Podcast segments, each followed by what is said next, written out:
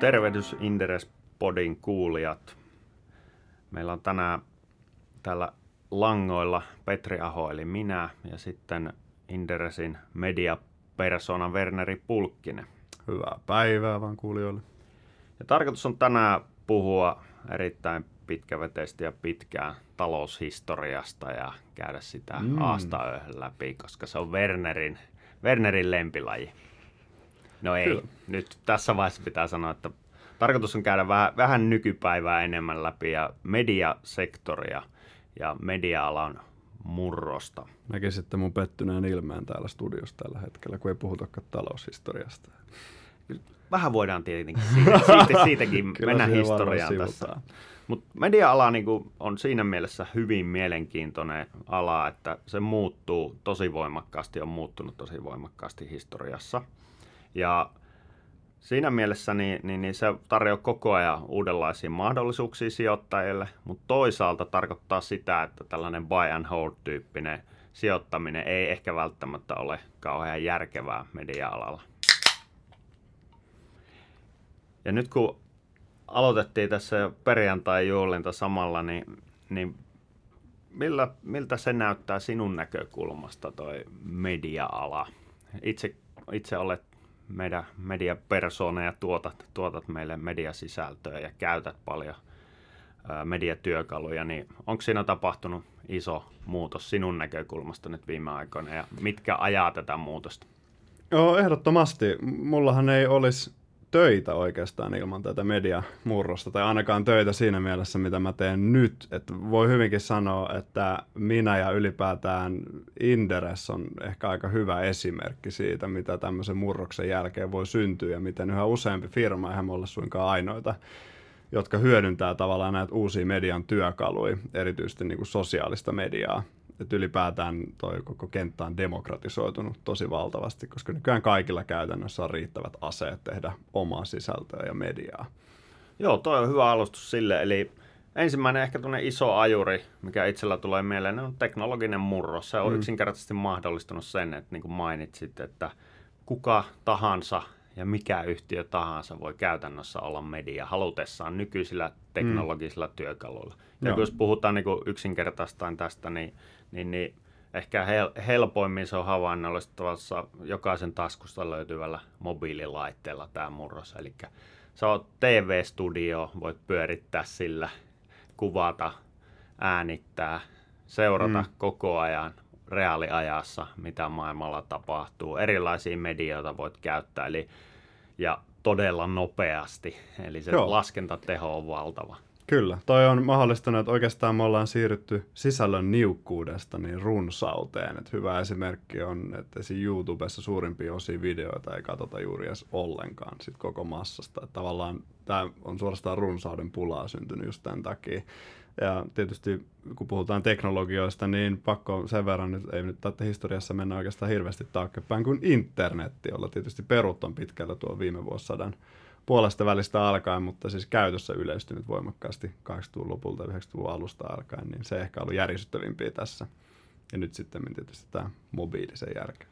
Kyllä, eli edellinen teknologia, painoteollisuus. Hmm. Sä ehkä muistat tarkemmin, milloinka Wittenberg vai kuka se oli, joka näitä viritteli. Niin, viisitoistasataluvulta. Joo, voi sanoa, että joka oli silloin itse asiassa järkyttävä murros, jos mennään sinne viisitoistasataluvulta informaation leviämisen niin kannalta, mutta tavallaan nyt tämä sama vallankumous toistuu steroideilla internetin myötä käytännössä näin vähän vajaa viisisataa vuotta myöhemmin. Mutta edelleen on siis iso määrä ihmisiä ja tietty sukupolvi, voisi sanoa Joo. ehkä viisikymppistä ylöspäin mm. näin kär- karkeasti, että on tottunut käyttää lähinnä printtimediaa, ja se no. on heille edelleen se tärkein. Ja, ja se ei ole nyt, niin kuin printin osuus tulee säilyä vielä, mä sanoisin kymmenen viisitoista no. vuotta ihan tärkeänä, mutta aika selvää on, että teknologinen murros on niin kuin mm. jo tehnyt sen tavallaan, Joo. vanhentanut sen käyttökokemuksen. Tota, se oli hyvä, että mainitsit. Mun mielestä on hirveän tärkeää muistaa, että tämä on ei ole mikään homogeeninen tämä kenttä, vaan hyvin heterogeeninen. Että totta kai on nämä vouhkaajat Twitterissä, jotka puhuu, että digivallankumous tulee yön yli ja aamulla kaikki on erilaista, mutta tosiaan, jos sä katsot tässä länsimaiden vaikka demografiaa, niin meidän väestöpyramidi on hyvinkin vanhentu, vanhempaan päin kallistuva, mikä tarkoittaa todennäköisesti, olettaen, että nämä niin kuin vanhemmat ihmiset ei adaptoidu uusiin teknologioihin yhtä nopeasti, että toi skene oikeastaan tulee muuttua vielä pirstaleisemmaksi jatkossa. Tulee printtimedia varmasti säilyy vielä pitkään. Kyllä. Eli tämä on se toinen ajuri, mikä tästä on seurannut tästä teknologisesta murroksesta, eli mediakulutus mm. muuttuu. Eli on uusim, uusimmat sukupolvet, uudet sukupolvet, jotka alkaa käyttää mediaa, niin voi sanoa, että vaikka omat lapset, jotka on kahdeksanvuotiaita, niin alkaa olla jo pikkuhiljaa sitten media, median kuluttajia, mm. niin eihän he osaa niin kuin sanomalehdellä tehdä no. mitään, ei ne osaa edes takkaa sytyttää. Eikä heillä niin kuin, takkaa tule olemaankaan taloissa.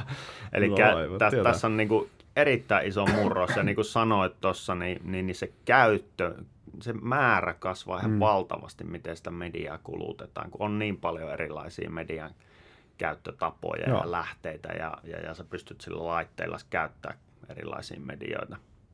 Toinen, missä se näkyy itse asiassa, ei pelkästään media... Niin kuin, kuluttajien näkökulmasta muutu, vaan myös mainostajan näkökulmasta on todella iso murros. Sä voit kertoa siitä hiukan, että miten, miten niin kuin Inderes mainostaa, että paljon meillä on niin kuin noissa painetuissa lehdissä mainontaa ja paljon, paljonko sitten löytyy täältä internetistä vai onko sitä painettua ollenkaan? Tota, no jos käytetään meitä esimerkkinä, niin meillä painottuu markkinointi oikeastaan täysin niin kuin sosiaaliseen mediaan, eli käytännössä Facebook, Twitter, YouTube, tai siis Google käytännössä siinä takana. Et me ei juuri printtimediaa, tosin täytyy myöntää, että, että se voi johtua myös osin, meillä, minä ja Juu, siis tehdään meillä markkinointia, niin, niin tietysti meidän omat preferenssit painaa, plus osaaminen. Tästä täytyy, tämä on nyt hyvä vinkki printtimedian mainostajille, jos kuuntelette tätä, mutta siis Facebookiin rahan kaataminen on vaan niin tuhat kertaa helpompaa. Et me ollaan monesti yritetty miettiä printtimainontaa, mutta ne joka kerta se on kaatunut siihen, että pitää sähköpostiviestitellä yksinkertaisesti niin paljon mediaedustajien kanssa, että ei vaan enää jaksa, vaan sit siinä vaiheessa palaat oikeastaan sinne Facebookiin taas sen tutun käyttöliittymän ääreen. Kyllä, eli tämä on niinku, tietyllä tavalla tässä yhdistyy kaksi asiaa. Teknologinen kehitys, joka on, siis Facebook on tarjonnut sellaisen työkalun, jolla niinku käytännössä lapsikin voi ostaa mainontaa. Joo, se on tehty pelottavan helpoksi suorastaan. Joo, ja sitten taas niinku printti, printtimainona osaajia itse asiassa ei ole enää niinku välttämättä niin helppo saavuttaa, mm. ja, ja varsinkaan yritystasolla niin sitä ei enää osata ostaa ja käyttää. No. Tämäkin johtaa siihen pikkuhiljaa, että se ajautuu tuonne digitaaliseen maailmaan, tämä, tämä main, mainontaminen. Mitattavuus on meille tosi tärkeää, että me nähdään ne tulokset, ja sitähän printtimedia ei pysty samalla tavalla luonnollisestikaan. Niin kauan kuin ei ole mitään älypaperi, joka lukee ihmisten silmien liikkeitä, niin me ei voida tietää oikeasti, kuinka moni ihminen lukee ja reagoi siihen, niin se on myös yksi iso ajuri. Ja, ja tämä tavallaan huomaa, jos seuraa markkinointiskeneen, niin se, että et pystyy mittaamaan asioita, niin, niin se niin kuin yleistyy jatkuvasti yhä enemmän ja enemmän, ja sitä vaaditaan. Niin siihen tämä printtimedia ei tietysti oikein pysty vastaamaan. Kyllä. Et niin kuin kaksi isoa trendiä nyt tästä teknologiasta ja mediakulutuksen murroksesta seuraa digitaalisen median voimakas kasvu, hmm. ja sekä niin kuin sisältöjen että mainonnan puolelta, ja sitten taas samaan aikaan tämä painettu media laskee mm. voimakkaasti, ja, ja, ja siihen on niin kuin todella hyvät, hyvät perusteet ja ajurit, ja en, en usko, että tämä, tämä trendi, siellä jokunlainen nitse varmasti tulee jäämään, että laiturin nokassa tykkään lukea kiiltävä kantista aikakausilehteä, niin tällaisia ihmisiä tulee varmasti aina olemaan, tai ainakin pitkään olemassa, ja niille kannattaa jollain Joo. hyvin premium-hinnalla tällaista tehdä, mutta niin kuin isossa massassa, isossa kuvassa, niin kyllä tuo painettu media, niin se on aika selkeä, että se on laskuuralla. Kyllä, lähdetään laskuuralla. Näihin mä monesti, kun puhutaan teknologisista trendeistä, tykkään heittää ns. Lindy-efektiksi kutsuttua efektiä. Mitä vanhemmaksi jos jokin asia muuttuu, niin sitä todennäköisemmin sillä on myös pitkä ikä edessään, ja mitä lyhyemmin joku asia on ollut vasta olemassa, niin todennäköisesti sen ikäkin on jäämässä lyhyemmäksi. Se tulee newyorkilaisesta kahvilasta, joka on ehkä mennyt itse, itse konkurssiin, niin kuin monet kahvilat menee, mutta tota, se on hyvä myös muistaa tosiaan, että printti on ollut pitkään olemassa viisisataa vuotta, niin tota, voi olla, että sillä on kyllä edelleen pitkä, pitkä historia myös edessään, mutta tosiaan se määrät kyllä vähenee. Yksi tämmöinen iso juttu, minkä tämä teknologia ja mediakulutuksen murros on tuonut mukanaan, on se, että datan määrä on kasvanut, ja sitten se on tuonut taas tällaisen kolmannen ajuri, joka on tietosuoja, sääntely ja normit. Ja tällä mä tarkoitan siis sitä, että kun se data käytännössä, no sä tiedät paremmin mm. kuin minä, että mainostajat noiden alustojen kautta, Facebook ja Googlen kautta, ja varsinkin Facebook mm. ja Google tietää meistä niin kuin pelottavan paljon. Ja sitten tullaan just siihen, että totta kai kun se datan määrä kasvaa, niin sen, se, joka saa hyödyntää sitä parhaiten, niin se arvo on valtava. Eli me tiedetään tosi paljon. No, mitä mieltä sä oot tästä, että onko se niinku, onko siinä niinku pelkästään hyvää vai näet sä siellä huonojakin puolia ja otat sä niinku hyvällä vastaan tämän tietosuojan sääntelyn lisääntyminen noin niinku omasta näkökulmasta? Jos mä sanon yksityishenkilönä suoraan, niin tota, mun mielestä on huolestuttavaa, että näin paljon dataa on päätynyt käytännössä muutaman toimijan taskuun.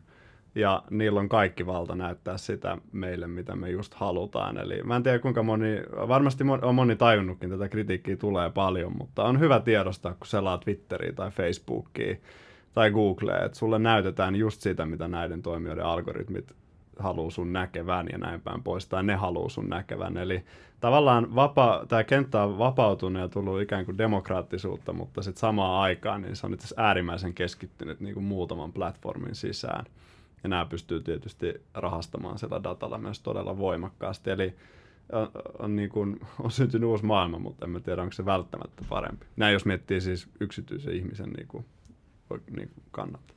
Joo, tähän liittyy tietenkin nämä valeuutiset ynnä muut. Hmm. Ja tässä suhteessa voisi sanoa, että noin Facebook ja Google ja muut, ne on pitkään saanut tehdä rauhassa sitä, sitä ja tosiaan kerätä Joo. valtavia tietomääriä ja hyödyntää sitä häikäilemättömästi Joo. edukseen, mutta tässä on kyllä selkeä trendimuutos tapahtunut, eli nyt on tullut E U-tasolla uutta sääntelyä, U S A:ssakin mietitään, että hetkinen, pitäisikö meidän säännellä tätä, Facebook on itse sääntelyyn lähtenyt, eli, eli tämä, tämä kaikki niin kyllä vähän viittaa siihen, että tässä on niin jonkunnäköinen ö, muutos tapahtumassa, ja mä uskon, että tässä suhteessa tällaiset eurooppalaiset mediat, paikalliset mediat on kyllä ihan hyvässä asemassa, jos joku, joku niitä tukee, niin tämä, koska he on, he on kuitenkin lähtökohtaisin sieltä niin kuin luotettavan median ja, mm. ja tällaisen, tällaisen, se on heidän geeneissään, niin ne ei ole koskaan ihan niin syvälle päässyt tuohon suohon menemään, no. mitä, mitä noi Facebookit ja Googlet on, on siellä edennyt. Kyllä noi, mä itse uskon laatumedioille, tämä siis ylipäätään nämä Facebookin skandaalit viimeisen vuoden parin aikana niin on, on, niin kuin saa ihmiset ainakin miettimään, jos ei muuta, ja niin heidän pitäisikin vähän miettiä enemmän näitä asioita. Ja jos katsoo esim. Globaaleja laatumedioita, niin kuin jos sanoo The Economist tai New York Times, niin hän on menestyksekkäästi pystynyt siitä omaa liiketoimintaa maksumuurin taakse. Tai Suomessa kotimainen esimerkki Helsingin Sanomat, jolla on tietysti aika ainutlaatuinen asema koko Suomessa, näin voi sanoa, niin että että tavallaan laadukkaat, hyvää materiaalia ja tietoa, luotettavat mediat, niin pärjää kyllä myös tässäkin. Et totta kai ne on joutunut eläytyä tässä uudessa asemassa, mutta tietysti sitten semmoiset ehkä ei niin painavat mediat, niin ne joutuu sitten taistelemaan sen mm. Facebookin kanssa suoraan ihmisten huomiosta. Kyllä. Eli rahathan ehkä tulee samoista taskuista näille medioille kuin myös Facebookille, eli markkinoilta. Kyllä, kyllä.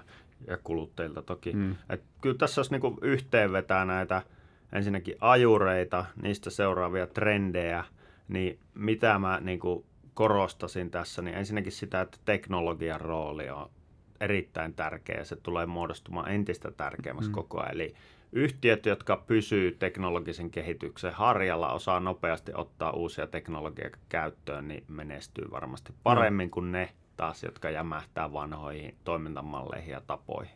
Joo. Se on vielä pakko sanoa, tietysti että vaikka kritisoin noita jättiläisiä, niin hyvä puoli esim. Facebookissa on se, että nyt pienilläkin bisneksillä ja ihmisillä on mahdollisuus saada ääntänsä kuuluviin. Nurkkapuolena tietysti sitten on, että on saanut paljon fake newsia ja muutakin, ja moni ääriryhmäkin on saanut ääntänsä kuuluviin, mutta kuitenkin ehkä voidaan nähdä nettopositiivisena tämä, että enää yksi iso media ei päätä siitä, kenen ääni täällä kuuluu. Kyllä. Sitten sijoittajille, mitä tästä tulee mieleen vielä, joka niin kuin on tärkeä havaita näiden trendien lopputuloksena seuraa, niin on digitaaliset liiketoiminnat ajaa sitä arvonluontia sijoittajan mm. maailmassa, että ei painetut mediat, ne on usein aika hyvässä, niin kuin ne pystyy saavuttaa hyvää kassavirtaa, mutta Cash se, cow, niin niin, mutta se niin kuin luodaan se arvo itse niissä mm. digitaalisissa liiketoimintamalleissa ja sinne pitäisi pystyä investoimaan sit kannattavasti, niitä pitäisi olla riittävästi, jotta ei olla yhden kortin varassa sielläkään. Ja sitten tämä, mikä mainitsin, nyt tässä on paljon puhuttu jo Facebookista, Googlesta ja muusta, niin sehän kertoo siitä, että kilpailukenttä on globaali nykyisin. Ei ole enää sellaisia suojamuureja, että minä olen Keski-Suomen tota niin, ainut uutismedia ja, ja näin ollen kaikki, jotka haluaa keskisuomalaisia tavoittaa, niin joutuu mainostamaan mun kautta ja lukemaan mun lehtiä. Eli tällaiset klikit murtuu kyllä, tai on jo murtunut on käytännössä, murtunut ko- käytännössä kovaa vauhtia.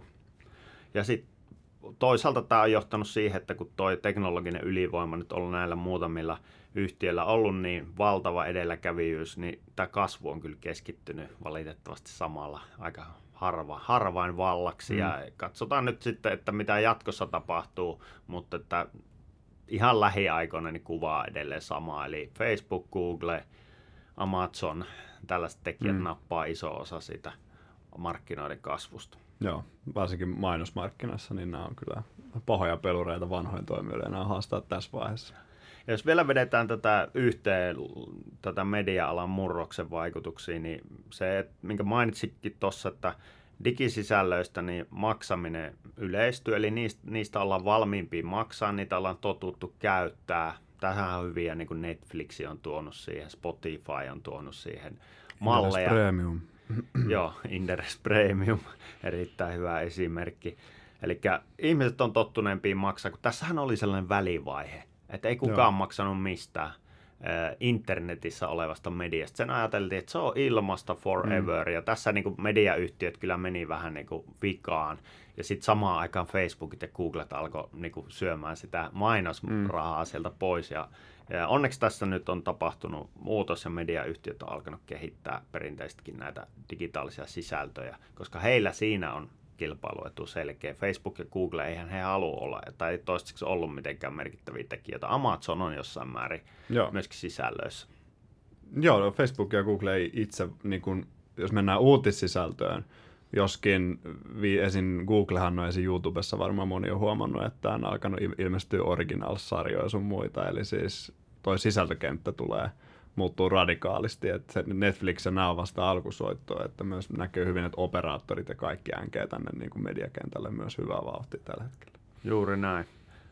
Sitten tota, vielä voisi ehkä ottaa tuossa yhden ajurin, mitä tässä nyt en halunnut mainita aikaisemmin, on taloussuhdanteet. Media-ala on kyllä edelleenkin hyvin herkkä taloussuhdanteille, ja se johtuu käytännössä siitä, että iso osa median tuotoista tulee mainonnasta, mm. ja mainonta on aika herkkää, herkkää silleen, että kun sunkin kanssa keskusteltiin tästä yksi päivä, että mikähän se Facebookin esimerkiksi suhdanneherkkyys on ollut, kun sitä nyt ei ole oikein päästy vielä mittaamaan. Googlesta katsottiin vähän esimerkkiä, se pikkasen se kasvu hidastui tuossa edellisen, edellisen laman, laman aikaan, mutta tota, siellä on niin iso se rakennemuutos vielä, että se ei näiden isoja digijättien luvuissa vielä näy, mutta perinteiset ja muut on osoittanut sen, että kyllä se mainosbudjetti on sieltä se ensimmäinen, mitä niinku suori leikataan, jos, jos niinku kakka iskee tuulettimeen. Joo, joo, kyllä se on, siitä on helppo, aina pehmeitä asioita, niistä on aina helppo leikata.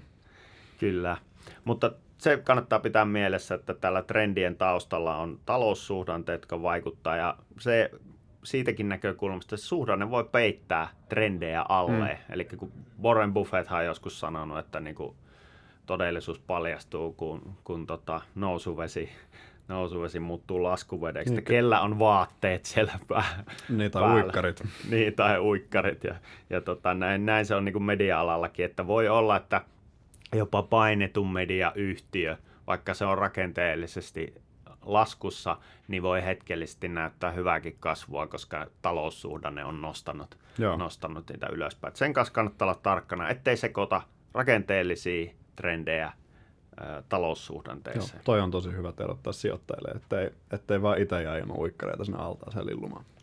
Tuo kilpailukenttä on mun mielestä niin mielenkiintoinen aihe, että voitaisiin siitä vielä lyhyesti lyhyesti käydä läpi, ja onko sulla mielessä, mitkä on tällaisia nousevia tähtiä, mitä sä itse näet niin toimialalla, jotka, jotka niin kuin Facebookin ja Googlen lisäksi niin kannattaa huomioida, kun sijoittaa mediayhtiöihin? Joo, tämä on hyvä, kun nostit tämän. Tämä on mielenkiintoinen aihe. Siis, jos miettii Facebook ja Google tavallaan luo sen niin kuin infrapohjan suorastaan, missä ihmiset kuluttaa tätä sisältöä. Ja näitä kanavia hyödyntää, tai Googlen tapauksessa YouTubea, ehkä eniten jos puhutaan niin kuin mediamaista sisällöstä, niin kuin videot. Ja Facebookissa tietysti niin kaikki brändit tuo sinne sisältöä. Facebookkihan lanseeraa nytten Facebook Watchia esimerkiksi, mihin tulee käsittääkseni sarjoja. Eli toi, että kaikki niin kuin teknologiayhtiöt ja tämmöiset, niin selkeästi on rynnimässä tuonne sisällön ääreen. Vaikka itse sisällön tuotantohan on kallista, niin kuin varmaan suomalaiset sijoittajat tietää, niin Netflixhän tekee ihan järkyttävää tappioa joka vuosi, mutta se on myös ainutlaatuinen tapa koukuttaa kuluttajia just siihen sun platformiin kiinni.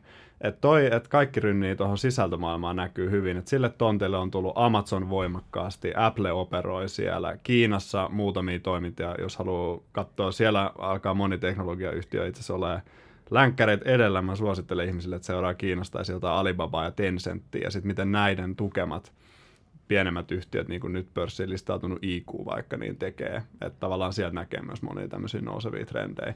Ja sitten tietysti kilpailukenttää myös niin operaattorit. Et Elisalla on Elisan viihdettä ja sisältöä tulee, Telia rynnii tonne, Jenkeissä operaattorit yhdistyy mediayhtiöiden kanssa. Eli tavallaan toi vanha media oikeastaan, noi rajat sumenee aika voimakkaasti. Et melkein kaikki oikeastaan tulee sille tontille, jotka vaan kynnelle kykenee. Kyllä, tossa oli monta. Ja sitten jos mä, mä otan vaikka näistä, sä pääsit kertoa noista nousevista tähdistä, niin hiipuvia tähtiä, niin se on, se on aika helppo sanoa. Eli tällaiset paikalliset painettu mediaan mm. tai lineaarisen T V, eli lineaari, lineaarisessa T V:ssä puhutaan vaikka tämmöistä antennitelevisiosta, jossa on niin kuin hyvin tiukkaa aikataulutettu Joo. televisio-ohjelmisto ja siellä tulee sitten mainoksia välissä. Niin, niin tällaisilla kyllä on aika vaisu tulevaisuus edessä, mm. niin se on aika selvää. Ja sitten kyllä mä sanoisin, että perinteisilläkin yhtiöillä, jotka on ehkä digitaaliseen maailmaan jo jonkunnäköisen jalansijan saanut, niin tulee olemaan vaikeuksia, ellei he jatkuvasti kehitä sitä tuotettaan ja niitä lukijasuhteitaan no. ja, ja, ja niin kuin sisällönkäyttäjäsuhteitaan niin kuin syvennä. No. Ja sanoisin, että myöskin jos et ole valmis yhteistyöhön, niin voit, oot kyllä todennäköisesti aika heikoilla jatkossa. Eli kun nämä trendit ja, ja, ja teknologiat ylittää rajoja niin nopeasti ja voimakkaasti, niin siellä on niin kuin hyvä kyllä sitten liittoutua ja Joo. vähän isommilla harteilla sitten esimerkiksi kehittää teknologiata kuin, että jäät sinne itse näpertelemään, näpertelemään omia juttuja. Yhden, minkä haluan tähän heittää, niin tämä on vähän mielipide, että laskeeksi nämä medioiksi, mutta siis peliala ja pelifirmat. Ne luo franchiseja ja nyt viimeksi nähtiin, että Remedyn eräästä pelistä mahdollisesti luodaan T V-sarjaa, mutta tavallaan sekin on tavallaan yksi varsinkin kaksituhattaluvulla ja yhdeksänkymmentäluvulla yleistynyt ja vie tietysti myös, jos miettii mediaa isossa kuvassa, niin viime käsinhän on kyse siitä, että meillä on maapallolla ihmisiä ja kaikilla on kaksikymmentäneljä tuntia aikaa katsoa silmillään jotain ja tästä huomiostahan me kaikki riidellään, olit se sitten mediayhtiö tai Facebook tai ihan mikä vaan, mekin oikeastaan niin kuin kilpaillaan hyvät kuulijat teidän ajasta ja toivotaan, että te vietätte meidän parissa tietysti sitä mahdollisimman paljon. Kyllä. Ja sitä toivoo kaikki. Niin kuin sä jossain vaiheessa sanoit, että kaikki yhtiöt on medioita nykypäivänä. Mm. Ja, ja tässä itse asiassa, tämä on ihan konkreettisesti näkynyt jopa media-alan luvuissa nyt viime vuosina se, että kun printtimainonnasta luovutaan, koska se ei ole niin tehokasta enää, mm. ja se ei tavoita samalla tavalla, ja siirrytään sitten digimaailmaan, niin se raha, mikä siirtyy sinne, on huomattavasti paljon pienempi. Ja tässähän yksi selittävä tekijä on ensinnäkin se, että se jakelukustannus on niin paljon pienempi, että sitä ei tarvitse viedä sinne ovelle sitä paperilehteä, sitä ei tarvitse painaa sitä sisältöä mm. ynnä muuta, niin se tekee tietenkin sen, että se raha ei siirry yksi yhteen sinne. Mutta toinen iso tekijä tässä on, miksi se ei siirry sinne, on koska kaikki, niin kuin kaikki nämä, jotka mainostaa, niin on itse asiassa sisäisiä mainoskanavia kehittänyt ja investoinut tässä viime Joo. vuosina. Ja se raha pois itse asiassa mainonnasta, koska sä otat vaikka markkinointiautomaation itsellesi käyttöön, niin sä et tarvitse sitten samalla tavalla ostaa mediatilaa, kun sä tavoitat myöskin sen oman kanavasi kautta Joo. tietyn määrän ihmisiä. Joo, toi on äärimmäisen hyvä pointti tavallaan, että monille yhtiöille se, että sä omistat sun asiakkaan tai sulla on suora yhteys siihen oman kanavan kautta, niin se on tosi tärkeää. Ja näinhän meillä siinä Inderesillä me kasataan meidän yhteisöä, me ollaan siitä tosi ylpeitä ja halutaan tavallaan, että me ollaan niin kuin ihmisten kanssa samassa veneessä. Ja monilla firmaa on jäämässä siihen tilanteeseen, että oikeastaan joku muu omistaa heidän asiakkaat tai toisen niin kuin kanavista riippuvaisia. Mutta joo, tota näkee, että tavallaan kun rakennetaan oma media ja yhteisö, niin, niin sitten sä et oikeastaan tarvitse enää isoja medioita siihen väliin, joiden kautta mainostaa. Joo, sitten voitaisiin keskustella hetki mediayhtiöiden liiketoimintamalleista. Eli liike, niin kuin mediayhtiöillä ei ole niin kuin yhtä liiketoimintamallia, mm. vaan siellä se sisältö niin kuin koostuu monesta erilaista liiketoiminnasta. Ja mä nyt sit karkeasti jaan tämän neljään osaan. Se helpottaa ehkä niin kuin sijoittajanakin sitä pohdiskelua, että onko tämä nyt jatkossa menestyvä yhtiö ja mitkä on sen kilpailuetuja ja muuta. Niin ensimmäinen on median sisältötuotot. Tämä on mun mielestä, mä tykkään tästä itse asiassa kaikista eniten tällä hetkellä. Että jos, jos joku yhtiö pystyy näyttämään mulle vahvaa kasvua sisältötuotoissa, niin mä tykkään sitä lähtökohtaisesta yhtiöstä. Ja siihen on niin kuin useitakin syitä. Ensimmäinen syy on se, että se tarkoittaa sitä, että sulla on vahvat suhteet sun kuluttajiin. Sulla on vahva ote heihin mm. ja, ja he tykkää sun sisällöstä. Ja silloin sä pystyt monetisoimaan sitä paljon paremmin. Toinen, mikä siinä on hyvä, niin se tekee ennustettavuutta sun liikevaihtoon. Eli yleensä puhutaan aika isoista massoista, kun medioissa puhutaan, niin se on hyvin tasaista ennustettavaa tulovirtaa. Ja tyypillisesti vielä tällaiset sisältötuot maksetaan ennakkoon, jolloin sulla mm. kassavirtapuolikin on kivasti hoidosta. Vähän, vähän tällaista niin kuin SaaS-maailmaa, mistä me puhuttiin, joskus tykätään. Tämä pitää aina jokaisen podiin, missä mä näköjään on, niin SaaS mainita, mutta, mutta tota, tälläkin kertaa se tuli mainittu, mutta ei nyt ihan niin hyvää skaalautuvaa business, mutta joka tapauksessa mä tykkään mm. sisältötuotoissa, koska ne on, ne on niin kuin niitä, millä rakennetaan sitä tulevaisuutta. Ja mitä enemmän sulla on, sulla on joku niin kuin tämmöinen land and expand-tyyppinen mm. ratkaisu, eli jos sulla on joku, millä sä oot saanut kiinnostua kuluttajat sun tuotteesta, niin se on paljon helpompaa sitten myydä heille joku muu lisäarvopalvelu, mm.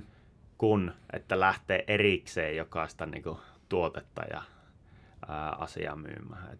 Tämä on, tää on niin kuin tärkeä. Ja jos suomalaista yhtiöistä otetaan niin esimerkkejä nyt tähän, niin se on hyvä puoli näillä suomalaisilla y- mediayhtiöillä, että heillä on iso osuus tuotoista, on näitä sisältötuottoja. Mm. Ja ne on pystynyt reagoimaan tähän kaksituhattaluvun krapulavuosien jälkeen, niin ovat muuntuneet kyllä hyvin tähän uuteen maailmaan. Kyllä. No sitten toinen tämmöinen iso osuus ö, liiketoimintamalleista kuuluu mainonnalle, mistä nyt tässä on aika paljon puhuttu. Tässähän kilpailukenttä on just se haaste. Joo. Se on, tää, tää toimialan osuus niin on kaikkein kovimmassa murroksessa. Eli tässä voimakkaimmin siirtyy ensinnäkin eurot painetusta digiin, se rakennemuutos. Tässä tota, on kaikkein kovin kilpailu, Facebook, kiitos Facebook, Google ynnä muut. Mm. Öö, ja tässä on kaikista isoin rooli teknologialla. Siis se niin kuin kehittyy, sä voit kertoa ehkä jotain esimerkkejä omasta työstäsi, että miten tuo teknologia näkyy siinä.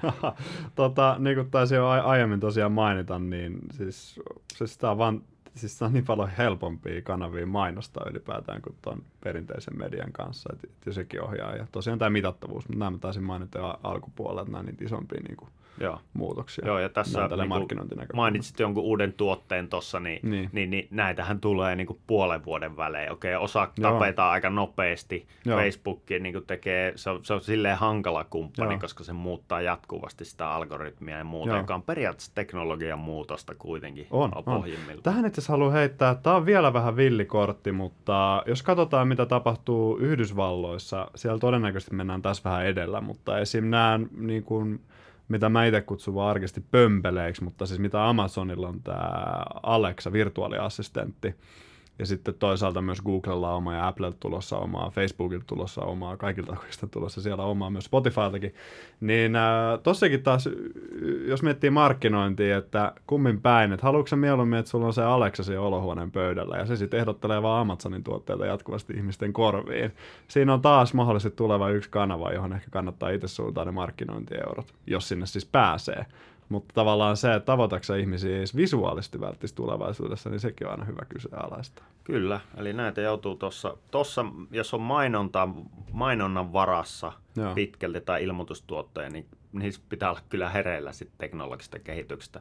Ja suomalaista voi sanoa, että, että Alma Medialla tämä niin perinteinen mediamainonnan osuus on, on noin kolmekymmentä prosenttia liikevaihdosta, Sanomalla noin kaksikymmentäkuusi, pikkasen alempi, eli, mm. eli edelleen hyvin merkittävä, ja, ja, ja tästä suhteessa niin nämä on kyllä aika herkkiä. Tämä mainonta on muuten myös kaikista suhdanneherkin tosiaan, niin kuin aikaisemmin mainittiin. Joo, siinäkin jo. mielessä niin tämä on vähän niin kuin itse en tykkää tästä ihan niin hyvää, vaikka se sinällään euro, euro on ihan kannattavaa euroa kyllä mainonnassakin. Sitten on sellainen alue, mikä on tyypillisesti liitoksissa aika vahvasti näihin, näihin mediatoimintoihin, tällaiset lisää lisäarvopalvelut, mitä, mitä medialiiketoimintoihin liittyy. Puhutaan esimerkiksi painam, painamispalveluista, joka on tätä perinteiseen mm. mediaan liittyvää.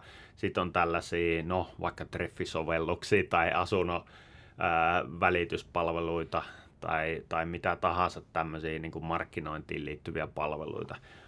Nämä on yleensä aika pieniä markkinoita, hyvin paikallisia, eikä, eikä niissä niin kuin, ne, ne ei tule yleensä räjäyttää pottia, mutta ne on tärkeitä oseja hajauttamaan sitä portfoliota ja luomaan, luomaan pientä, pientä kasvun lähdettä. Näiden osuus on noin viisitoista prosenttia molemmilla näillä suomalaisilla mediayhtiöillä, mutta niin jos otetaan maailmalta esimerkkejä tähän, niin tota, vaikka joku Amazon, niin, niin, niin tota, siellähän niin kuin tavallaan sä et voi oikeastaan edes enää erottaa sitä, että mikä on mitäkin, vaan se, se niin kuin nivoutuu niin vahvasti yhteen, että siinä on niin kuin tietyn koreen ympärille rakennettu valtavia palvelukerroksia. Joo, toi on, no, tää, se on hassu, miten Amazon on nykyään melkein mahdoton välttää näissä keskusteluissa, mutta se, se firma vaan yksisesti pakottaa miettimään kaiken ihan uusiksi. Et näköjään sä voit loputtomasti vaan investoida uuteen liiketoimintaan ja tehdä kaikkea, ja lopulta varmaan kaikki firmat joutuu kysymään itseltään, että pitäisikö meidän tehdä oikeastaan samoin. Niin, yksi tämmöinen mielenkiintoinen palvelu, mitä Sanoma osti, osti tässä hiljattain, niin on festivaaliliiketoiminta. Ja sillä on kyllä niin kuin ihan mielenkiintoinen synergia itse asiassa tällaisiin viihde, mm. viihde tota, medioihin. Ja jos tätä saadaan laajennettua, eli mennään siihen, että sä ensinnäkin katsot televisiosta tai mistä tahansa sitä viihdettä, ja sitten sä lähdet viihtymään vielä, koet sen itse sen saman mm. kokemuksen tavallaan tällaisten festivaalien kautta, niin, niin, niin tällaiset on ihan erittäinkin merkittäviä synergioita voi saavuttaa, ja niillä voi saavuttaa tosiaan aika ison lohkon sitten näiden kuluttajien sydämestä, mitä välttämättä sitten taas joku Facebook tai muu ei, muu ei sillä tavalla no, saavuta. Zuckerberg ihan heti tietääkseni tuohon tulossa. Kyllä. Ja sitten neljäs alue on sitten muu liiketoiminta. Ja tällä muulla liiketoiminnalla mä tarkoitan sitä, että sillä nyt ei niinku suoranaista linkkiä ole sitten medialiiketoimintoihin, että se pystyy elämään itsenäisenä ilman mediaakin täysin ja kehitetään itsenäisenä osana. Joo. Ja tällaiset on entistä tärkeämpiä itse asiassa suomalaisille mediayhtiöille ja voisi sanoa, että muille, aika monelle muullekin mediayhtiölle täällä maailmalla. Eli nyt esimerkiksi Sanoman tapauksessa puhutaan tässä tästä learningista, oppimisen liiketoiminnasta, joka on, joka on ihan eri, eri, erillistä liiketoimintaa ja merkittävä osa Sanoman arvosta. Ja Alman Median tapauksessa puhutaan sitten tästä Markets-liiketoiminnasta, joka on pitkälti tällaista rekrytointiportaaliliiketoimintaa Itässä, Keski-Euroopassa, mm. myöskin Suomessa. Ja nämä on siinä mielessä merkittäviä, että nämä varsinkin Almalla ne muodostaa sen merkittävän osan tästä arvonmuodostuksesta ja, ja niitä pitää vähän mitata Eri, eri mittareilla kuin noita media, mediatoimintoja. Että tämä kannattaa niinku huomioida myöskin, kun vaikka Alma Media, mm. sana, se media siellä on, niin iso osa sen arvosta muodostuu muusta. Sanomalla ei ole enää mediasanaa siinä, mutta silti se, se arvosta niin iso osa on siellä niin kuin muualla, muualla kuin pelkästään mediatoiminnoissa. Ja tosiaan jälleen kerran, kun se on niin helppo esimerkki, niin Amazoni tähän liittyy paljon. Että siellä on sitä kaikenlaista muuta heammenas, vaikka vähittäiskauppaa aika rajusti. Ja sitten voisi ajatella, että operaattorit mm. esimerkkinä, niin, niin siellä on niin kuin monenlaista muutakin liiketoimintaa. Joo, niillähän on iso, no tästä me ollaan puhuttu monesti tuolla meidän sijoitusfoorumilla, tai Inderes Q and A:ssa oli hyvä kysymys vuosi sitten operaattorien tulevaisuudesta, että siinä operaattoreillahan on valtava na- nahanluontiprosessi edessään seuraavan kymmenen vuoden aikana, ja vuolaat kassavirrat kyllä, mihin sitten investoidaan uusiin alueisiin. Kyllä. Sitten ihan niin kuin lyhyesti tärkeä tehdä muutamia huomioita mun mielestä, kun sijoittaa mediasektorille sen lisäksi, mitä tässä on kerrottu näistä trendeistä ja muusta, että kun täällä on näin paljon näitä trendejä, me voitaisiin puhua tässä niin kuin viikkopodissa erilaista trendeistä no, ihan helposti. Tänne, niin Joo, kyllä. Ruokaa ja noita oluita muutama lisää, mitä tässä edessämme on. Saatan itse avatakin yhden. Ja sen takia mun mielestä on tärkeää, että niin kuin ollaan monessakin, mm. että ei nojata liikaa niihin omiin kulutustottumuksiin. Että ei Joo. lähdetä siltä pohjalta tekemään liian pitkälle meneviä johtopäätöksiä mediayhtiöistä sijoituskohteena. Tällä mä viittaan siihen, että kun sä tykkäät lukea laiturinokassa sitä kiiltävää kantista aikakauslehteä, mm. niin iso osa ei tykkää lukea, ja varsinkaan tulevaisuudessa enää sitä. Ja näin ollen, niin, niin, niin se, sen varaan laskeminen on, on vaarallista. Tämä nyt on ehkä hieman käristy esimerkki, ja kaikki sijoittajat sen no. ymmärtää, että se ei ole, se ei ole niin kuin välttämättä se tulevaisuuden juttu. Mutta ei liikaa nojata niihin omiin kulutustottumisiin, koska se isot massat ja käytännössä jenkkien mm. mieltymykset määrää myös täällä Suomessa paljon. Joo, ne levii. Toi on tosi hyvä pointti. Mä silloin tällöin somessa törmään kommentteihin, missä joku on myynyt turhautuneena vaikka Sanoma-osakkeet, koska Hesarilla oli joku tosi tyhmä artikkeli, niin tota, ne ei välttämättä ole rationaalisia perusteita niin kuin hyville sijoituspäätöksille. Et jo oman, oman navan ulkopuolelta kannattaa tulla. Mä itse, mun nuorin pikkusisko on yksitoistavuotias, niin, niin tota, hän ei, en varsinaisesti niin kuin suoraan konsultoi häntä, kun hän on vielä näin nuori, mutta mä seuraan aktiivisesti, mitä aina hän tekee. Ja itse asiassa monia niin kuin juttuja, mitä meillekin keksin, niin monesti inspiraatiot lähtee siitä, mitä tonnikäiset jo tekee. Niin se on ihan hyvä semmoinen niin kuin katsoa, mitä nämä nuo, jos on lapsia tai sit sisaruksia, niin kannattaa katsoa, mitä he puuhastelee päivittää. Kyllä. Ja sitten toinen, mikä tulee jälleen kerran tuosta niinku alan voimakkaasta murroksesta ja jatkuvasta muutoksesta, niin on se, että pitää ymmärtää, missä vaiheessa toimialan kehitysvaihe mm. on menossa, ja pitää ymmärtää katsoa niitä varpaita pidemmälle. Että ei katsota nyt tätä vuotta niin paljon, vaikka se Joo. on tietenkin tärkeä sijoittamisessa myöskin, että se tämän vuoden tulostaso antaa aika hyvän benchmarkin sille ja kasvu, mitä se on niin kuin lähivuosina, no. mutta pyritään niin kuin tavallista enemmän katsoa pidemmälle. Mä sanoin, että viisi vuotta tällä alalla on tietysti vaikea nähdä ihan tarkkaan niitä trendejä, mutta parempi mun mielestä katsoa viiden vuoden päähän kuin ihan mm. tähän lähelle. Mun mielestä tässä on hyvä nyrkkisääntö, että siis jos mä en itse henkilökohtaisesti pysty hahmottamaan jotain firmaa, missä on viiden vuoden päästä, tai mä en usko, että se on todellakaan arvokkaampi silloin, niin sitten yksinkertaisesti skippaa sen firman ja siirtyy tutkimaan seuraavaa. Että ei, kaikkeen ei ole pakko sijoittaa, niin älkää ottaako sellaista riskiä, että tähän firmaan ei ole mitään läpi, niin näkyvyyttä tulevaisuuteen. Joo, ja sitten tässä vähän samaan liittyen, niin kannattaa arvioida tavallista tarkemmin yhtiön johtoa. Mm. Onko se sieltä perinteiseltä ajalta, kun niin kuin painokoneet lauloi, vai onko sillä visioita siihen, mihin mennään jatkossa ja miten me sopeudutaan tähän muutokseen, miten me selvitään tästä muutoksesta. Mikä se strategia on sillä yhtiöllä? Onko se niin kuin vaan nyt ajaa koneet loppuun ja lypsää sen, lypsää sen lehmä tyhjäksi, vai onko sillä jotain polkuja, millä se pääsee kasvuun, kasvuun jatkossakin?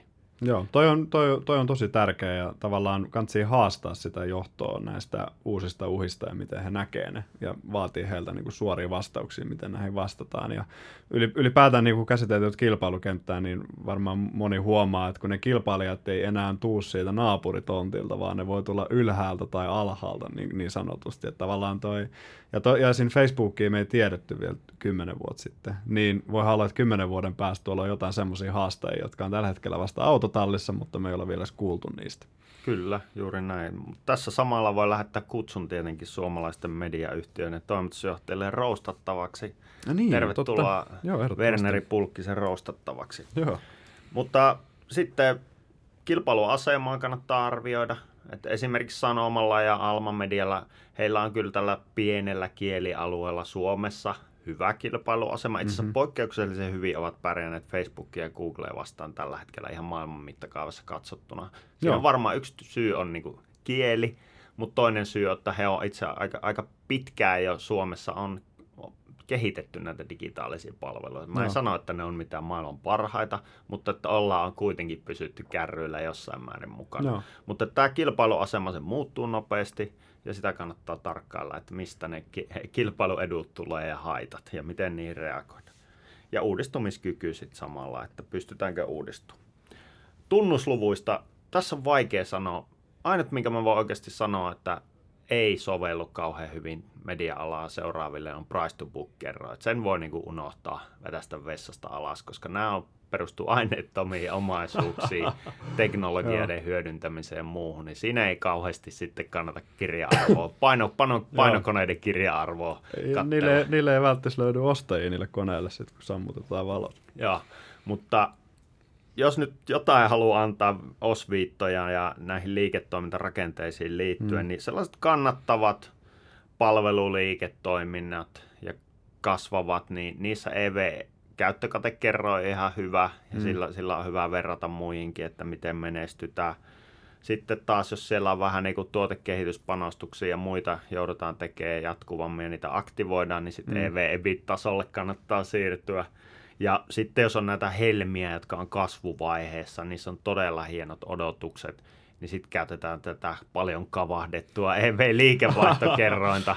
Mutta tämä on ihan niinku tapauskohtaista ja, ja, ja sen takia usein itse menen siihen, että katson niin sanotun osien summan kautta näitä. Eli erilaisille liiketoiminnoille annetaan erilaiset arvostuskertoimet. No. Se on vähän hankalampi harjoitus ja sijoittajan kannalta tietenkin työläs, mutta tota, sillä voi niin kuin estää sen, että ei astu pahasti harhaan ja esimerkiksi arvota jotain Alma Markets, joka on siis kaksikymmentä prosenttia kasvavaa digitaalisia palveluita tarjoava neljäkymmentä prosentin käyttökatetta tekevä mm. yhtiö, niin arvottamaan sitä nyt vaikka kaikilla kunnioituksella Keskisuomalaisen kertoimilla, joka on painettu mediaan pitkälti keskittynyt yhtiö. Joo. Vaan se pitää pystyä erottaa sitten. Joo. Miten sä mainitsit aika monta mittaria? Mä mietin tavallista yksityissijoittajaa, jonka resurssit ja aika on rajallista. Että onko mediayhtiöt liian vaikeita sun mielestä tässä vaiheessa yksityissijoittajille? Kun sulla on, me puhuttiin, tässä on aika monta trendiä tulee joka suunnalta. Noi kilpailijat tulee, ne, ne ei ole mitään, mun mielestä esiin Amazonin hahmottaminen ei ole todellakaan mikään helpoa harjoitus ja jumppa tehdä yksinkertaisesti, koska se toimii niin eri tavalla. Ja sitten sen kaltaisia firmoja on moni muitakin, niin, tota, sopiks, niin kun, pitäisikö sitä sektori kiertää, jos ei halua käyttää liikaa aikaa näihin? Tuo on erittäin hyvä kysymys, ja mun vastaus on se, että kannattaa kyllä harkita, että onko se, ja erityisesti tämmöinen pidä, pidä, osta ja pidä strategia ei sovi mun mielestä kauhean hyvin näille yhtiöille. No. Siihen on kaksi syytä, tämä valtava murros ja suhdanneherkkyys. Se Joo. riittää mun mielestä jo siihen, että pitää olla hereillä koko ajan. Joo. Toki näillä on niin hyvä markkina-asemalla suomalaisilla esimerkiksi, ja tällaiset, niin iso osa tällaisia hyvin ennustettavia vakaita liiketoimintaa, ne pystyy tarjoamaan sitä mieltä rauhoittavaa, kohtuullisen hyvää osinkotuottoa, neljä viisi prosentin osinkotuottoa, joka tietysti monelle riittää jo sinällään, ja sitten se antaa semmoisen option sitten se loppu, että että Joo. se optio voi mennä miinukselle tai plussalle, niin. mutta että se, se nyt on näissä suomalaisissa tapauksissa antaa, antaa jonkunnäköistä turvaa kuitenkin. Mutta tässäkin pitää katsoa, että se osinkotuotto voi olla tosi hyvä, mutta sulla on laskevat bisnekset, joten miten se osingon kasvu sitten eteenpäin, Joo. että siinä kannattaa olla tarkkana myöskin. Mutta tämä, sen takia niin toi sun kommentti oli kyllä hyvä, että kannattaa olla Harkita, harkita sitä, että onko tämä onko tää se mun juttu, Joo. vai etsinkö kenties vähän ennustettavampia toimialoja salkkuun. Joo, niitä löytyy sijoitusuniversumista nimittäin. Kyllä.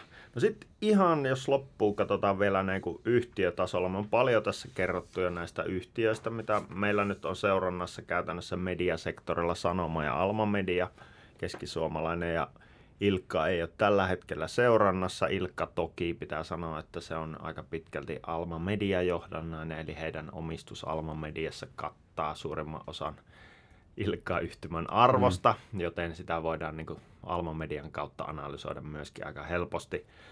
Mutta jos katsotaan ensin Sanomaa, niin Sanomallahan takana ensinnäkin erittäin hyvä kurssikehitys, mutta sitä ennen valtava kriisi ja rakennemurros. Ja nyt se on saatu ohi, niin kuin päätökseen ja on fokusoiduttu ydinliiketoimia, on karsittu. Alma, äh, anteeksi, Sanomahan oli yli kaksikymmentä Euroopan maassa. Sillä oli bisneksiä kioskeista äh, monitoimihalleihin tässä kymmenen vuotta sitten ja, ja kaikenlaista rönsyä. Ja mm. nyt se yhtiö on fokusoitunut ydinliiketoimintoihin ja se on niin kuin parantanut sen kannattavuutta ja se on parantanut sen kassavirtaa. Samalla aikaan tietysti liikevaihto on puolittunut, mutta nyt se näkyvyys se niin kuin yhtiön kehityksen ja tulevaisuuden paljon parempi. Ja mä sanoisin, että Sanomahan on niin kuin mediamaailmassa Suomessa markkinajohtaja ja, ja tota, tulee varmasti säilymään pitkään sellaisena, mutta mitään tällaista niin kuin kasvupyrähdystä ei kannata mm. yhtiöltä odottaa, ellei he onnistu tekemään jotain loistavaa yritysostoa. Siinäkin kehotan varovaisuuteen. Nykyinen johto ei ole sellaista niin kuin mogaa vielä yritysostossa tehnyt, mutta historiaa jos mennään, niin siellä on nyt kaikenlaisia yritysostoja epäonnistuneita no, niin taustalla, mutta toivotaan nyt, että siinä on järki, järki kädessä. Mutta että haasteena on se, että painettu mediaosuus on edelleen suuri, ja kun se laskee, niin on vaikea niin kuin saada kompensoitua vielä tällä hetkellä sitä digitaalisilla ja muilla Joo. tuotoilla. Kun katsoo näitä Sanoman, mä, mä itse kun välillä tulee vilkaistua näitä, tota, missä menee Helsingin pörssiin iso, isommat yhtiöt, niin tämä ei näytä niin kuin tunnuslukujen valossa hirveän kalliilta ja osinkotuotto yli viisi prosenttia, mutta kun on näin iso firma kyseessä ja markkina hinnoittelee sen näin, niin, niin tulkitsenkohan mä oikein, jos mä toteaisin, että pörssi tai sijoittajat suhtautuu hyvin niin kuin varovaisesti tällä hetkellä Sanomaan. Kyllä, eli sijoittajat ei käytännössä odota nyt Sanomalta kasvua. Se, se on tuossa P E yksitoista osinko noin viisi prosenttia. Eli ne nykyiset assetit tuottaa erittäin hyvää tuottoa ja siitä toi hyvä osinko ja sieltä vähän vapautuu vielä kassavirtaa muutenkin, mutta sitten tähän kasvua epäillä. Itse mm. olen tämän kasvun suhteen hieman optimistisempi ja sen takia olen positiivisella suosituksella tällä hetkellä liikkeellä, mutta on ihan selkeitä niin kuin tavallaan skenaarioita myöskin, missä tämä markkinan pessimismi on myöskin niin kuin hyvin, hyvin perusteltua. Mm. Eli tämä painetun median jyrkkä lasku voi tästä vielä kiihtyä. Ja ei välttämättä sitten, jos Facebook ja Google heittää jonkun, en tiedä monennenko pykälän vaihdelaatikosta sisään, niin, niin, niin siellä voi tapahtua se, että sitten se kasvu siellä digitaalisella puolella myöskin hyytyy. Että on on niin kuin monenlaisia skenaarioita. Itse olen pikkasen positiivisempi vielä sen suhteen, koska näen, että Sanomalla on niin, niin vahvat assetit, että se pystyy, pystyy kyllä tästä selviämään. Ja on osoittanut aikaisemminkin, että se on pystynyt selviämään ja uudistumaan. Joo, toivotaan sun suosituksen osuvuuden takia näin. Tietysti aika näyttää. Kyllä. Ja sitten Alma Media lopuksi. Niin Alma Media, niin oikeastaan mä Alma Mediassa, niin se, se on helppo jakaa se yhtiö niin kuin kahteen osaan. Kaksi kolmasosa se arvosta muodostuu Marketsista, joka on siis näitä rekrytointiportaaleja erittäin menestyksekkäästi operoiva yhtiö Suomessa ja itässä Keski-Euroopassa. Se kasvaa tosiaan se kaksikymmentä pinnaa ja kannattavuus on loistava, neljäkymmentä prosenttia käyttökatetasolla. Ja jos katsotaan, se on hyvin syklinen yhtiö, koska se on tämmöistä rekrytointi-ilmoituksiin liittyvää niin. liikevaihtoa, mutta sillä markkina-asema on vahva ja näistä asseteista maksetaan tällä hetkellä ja on maksettu jo pitkään ää, korkeita kertoimia. Niin se on se, se on se ydin, se vetää sitä arvonmuodostusta, sen, sen niin kuin liiketoiminnan kehitys. Mutta sitten on tässä se yksi kolmasosa on hyvin vakaita, ennustettavia, hyvää kassavirtaa tuottavia medialiiketoimintoja. Käytännössähän Alma Media hallitsee Suomen talous, talous- ja asiantuntijamediakenttää medioilla. Se ton talent, Joo, hyvä, ää, Talentum-fuusion jälkeen niin mm. konsolidoi tämän kentän käytännössä Joo. itselleen. Toki Inderes on täältä kovaa vauhtia tulossa. Joo, varokaa vaan siellä Alma. Joo, pienenä kevennyksenä, mutta tota, se, sen, sen, siltä mä en odota juurikaan tuloskasvua, mm. mutta se tuottaa kassavirtaa hyvin, ja tämän kassavirran itse asiassa Alma Median johto on historiallisesti pystynyt investoimaan erittäin onnistuneesti tänne digitaaliselle puolelle. Eli nythän digitaaliset tuotot itse asiassa tänä vuonna tulee olemaan noin puolet Alma Median liikevaihdosta. Ollaan tämä kriittinen kynnys odotettu. Että Alma Medialta mä odotan jopa jo pientä liikevaihdon kasvua tulevaisuudessa. Nyt, nyt se vähän laskee, koska siellä on myyty näitä painettuja assetteja pois, mutta sen takia Alma Medialla voi mun mielestä hyväksyä hiukan korkeammat kertoimet, eli P E-tasolla puhutaan semmoinen kolmetoista viisitoista tasosta. Samaan aikaan se tarjoaa, koska mm. nämä assetit tuottaa hyvää kassavirtaa, kaikki jopa tämä tämä tosiaan Joo. kasvava, lujaa kasvava digipuoli, niin hyvää osinkovirtaa, ne on velattomia, niin mun mielestä tuossa keississä on, olen siis lisäpuolella tällä hetkellä, niin, niin, niin hyvät elementit sille, että, että siinä pääsee hyötymään niin kuin tästä media, mediakentän murroksesta. Alma on selkeästi näistä niin kuin jo hyökkäysvaiheessa niin kuin pitkän puolustustaistelun jälkeen, voisiko näin muotoilla?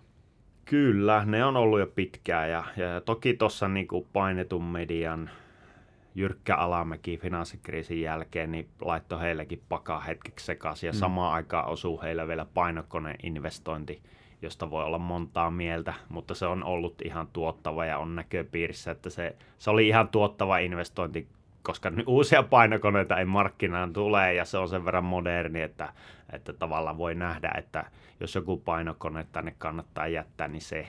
Mutta tota, nyt ne velat on maksettu, mitä sieltä on syntynyt. Mm. On äh, fokusoiduttu parhaisiin digitaalisiin assetteihin ja parhaisiin painetun median assetteihin. Ja toki heillä on paljon haasteita vielä. Esimerkiksi Ruotsissa heillä niin kuin business menee huonosti, mutta ne on niin kuin mittakaavassa niin paljon pienempiä, että, että, että olen, olen kohtuullisen positiivinen kyllä yhtiösuhteen edelleen. Joo, no sä, oot niin kuin, sä uskot suomalaisiin näihin kahteen mediajättiin siis. Kyllä, kyllä näin. Ja toki tässä voi niin kuin mainita sen, että kyllä nuo isotkin kompastelee välillä, että Facebookin kurssi tuli muistaakseni edellisen tulosjulkistuksen aikaa kaksikymmentäviisi prosenttia alas, että siellä ne kasvuodotukset on kyllä viritetty sitten niin korkeiksi, mm. että, että jos niitä vähänkin petetään, niin sijoittajat rankasee armottomasti, että kummassakaan näissä Alma Media tai Sanoma, niin ei kyllä sellaista riskiä ole, että niin kovia kasvuodotuksia ei olla markkinoilla leivottu näihin osakkeisiin. Positiivisia yllätyksiä. Tietysti täytyy tämä, että on näillä niin kuin ne kasvavat osat, mutta just sitten mainittiin, niin kuin jos podin alkupuolta miettii, niin tulee varmaan monen semmoinen olo, että mä en koske mihinkään mediayhtiöön tällä hetkellä ennen kuin tämä pakka selkiytyy, että uhkia tietysti on myös paljon.